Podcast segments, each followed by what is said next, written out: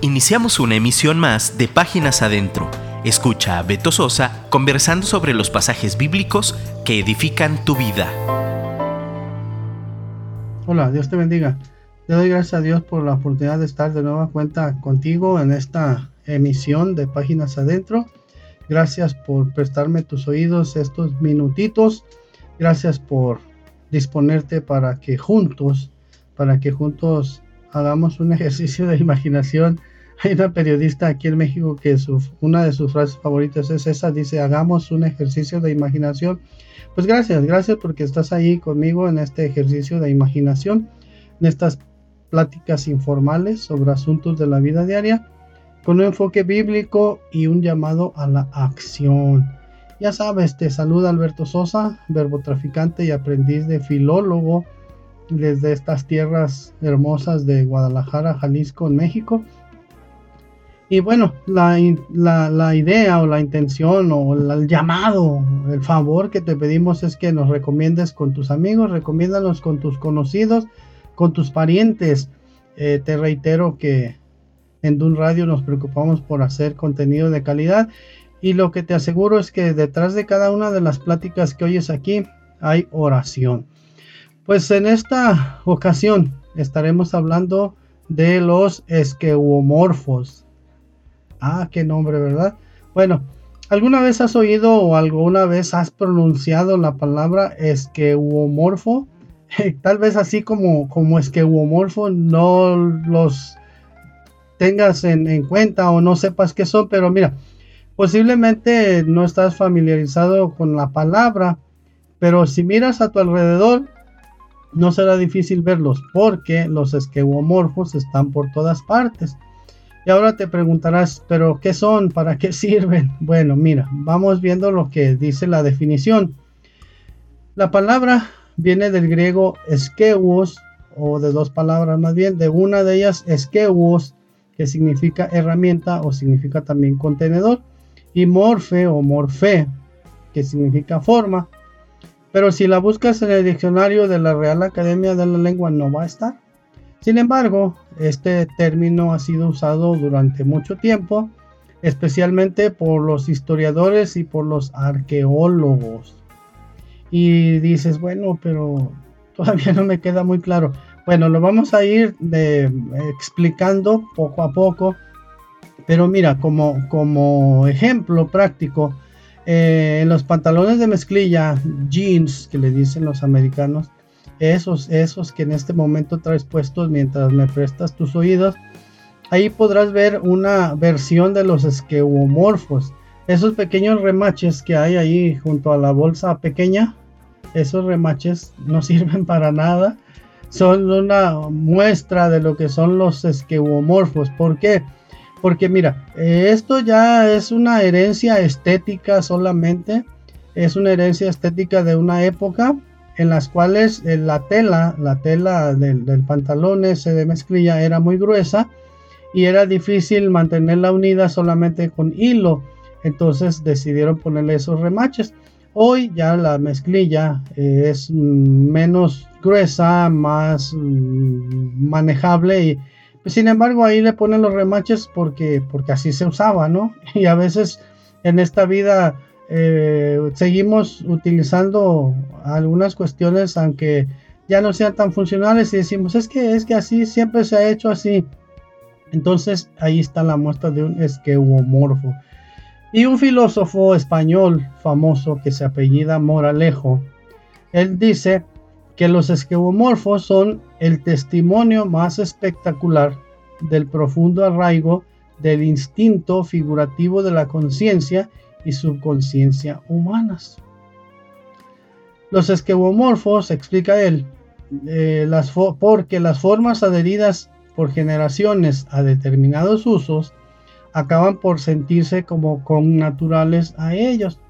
Y bueno, en pocas palabras y así en, idioma actual, eh, podríamos decir que el esqueuomorfismo no es más que la tendencia a seguir usando un objeto, usando un objeto, un diseño, una acción, una idea, una práctica, debido a la funcionalidad que alguna vez tuvo o que tuvo en su origen. y aunque en la actualidad ya no sea igual de útil. Mira, otro ejemplo, los automóviles, la gran mayoría de automóviles llevan el motor en la parte delantera porque en los tiempos antiguos los caballos jalaban la carreta desde adelante. Incluso hay un término que se usa para medir la potencia de un motor y le dicen caballos de fuerza. Bueno, este término de caballos de fuerza también es un esqueuomorfo. También hablando de automóviles, eh, piensa en las ruedas o las llantas, acá le decimos llantas, pero realmente son ruedas.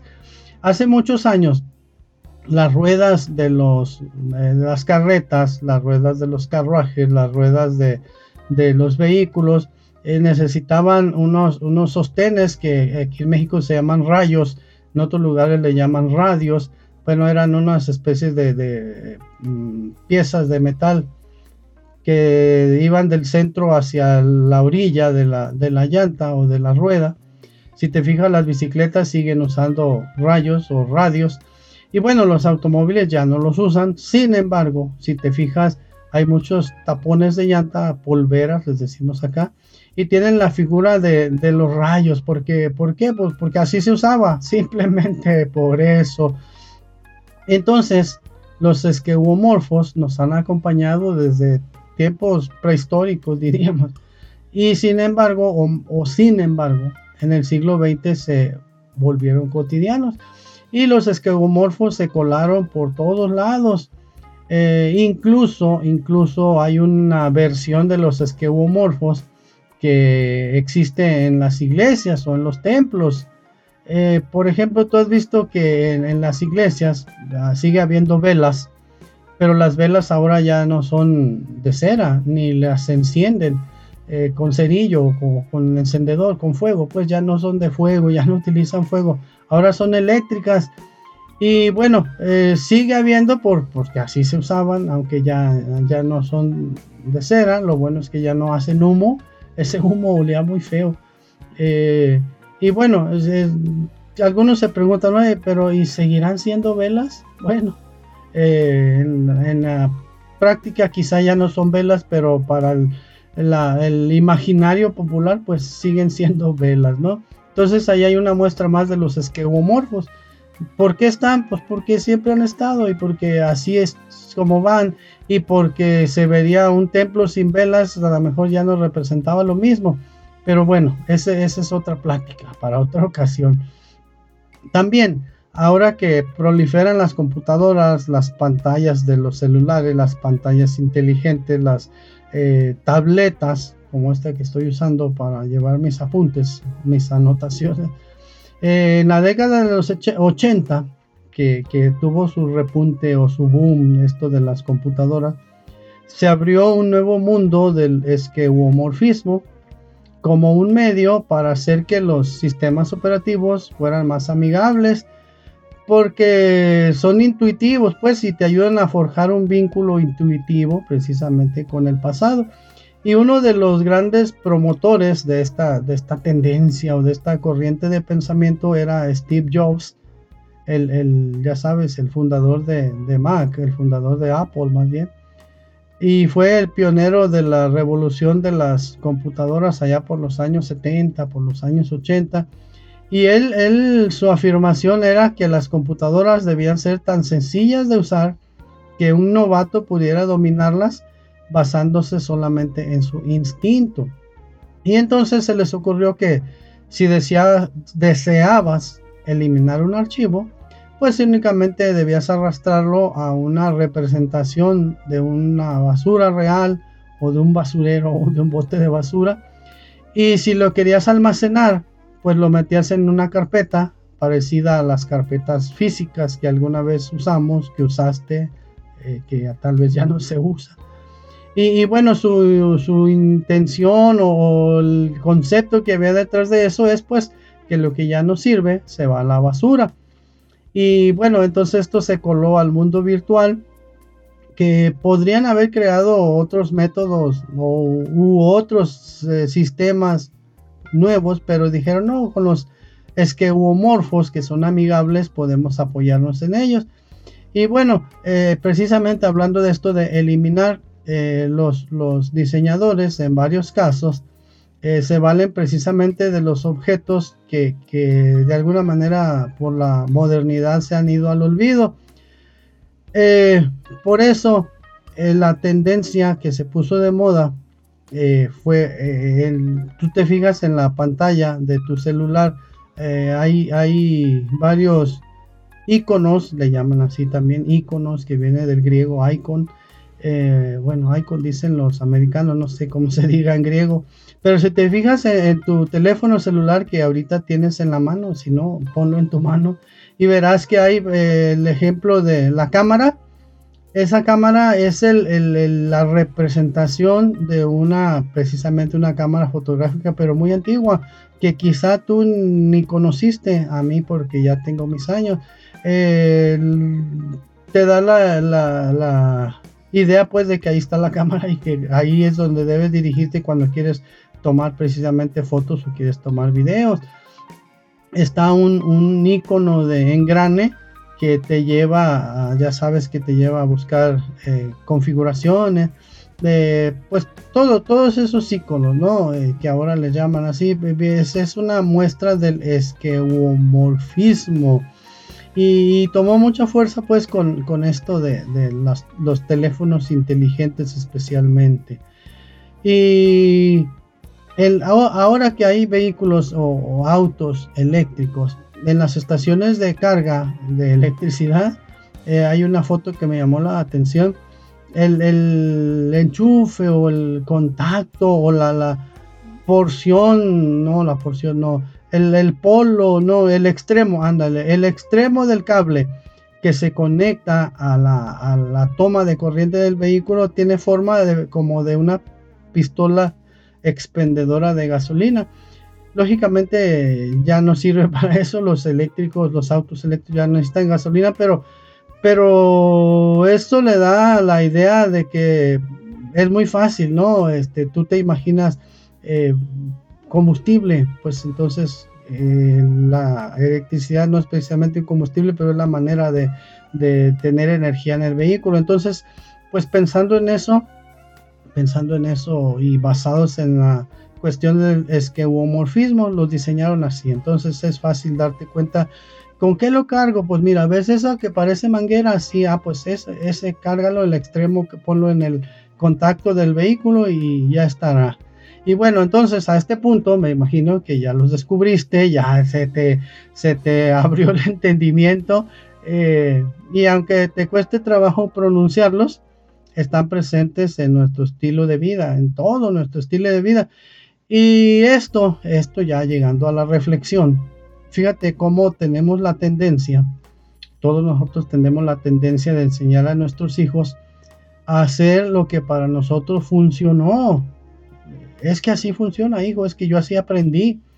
Y a veces nos, nos resulta incómodo cuando vemos que alguien hace ah, alguna acción o, o, alguna cosa diferente o de modo diferente, nos incomoda. Es que así no se hace. No es de derecha a izquierda, es de izquierda a derecha. Incluso hay creencias o las creencias religiosas de muchas personas son imposiciones, es que así me enseñaron, es que así le hacía a mi papá, así le hacía a mi mamá. Bueno, ¿y tu papá por qué le hacía así? Pues porque así le hacía a su papá, a su abuelito. Y bueno, es todo un reto desafiar lo que creemos de Dios y lo que creemos de la iglesia, porque nos da temor ir en contra de lo que todos creen, en vez de tener convicciones propias, ¿no? Siempre, eh, aunque a veces por comodidad también, ¿no? Ahora yo te pregunto, ¿por qué crees lo que crees? ¿Por qué haces lo que haces? ¿Habrá algo a lo que sigues aferrado aunque ya no tenga sentido?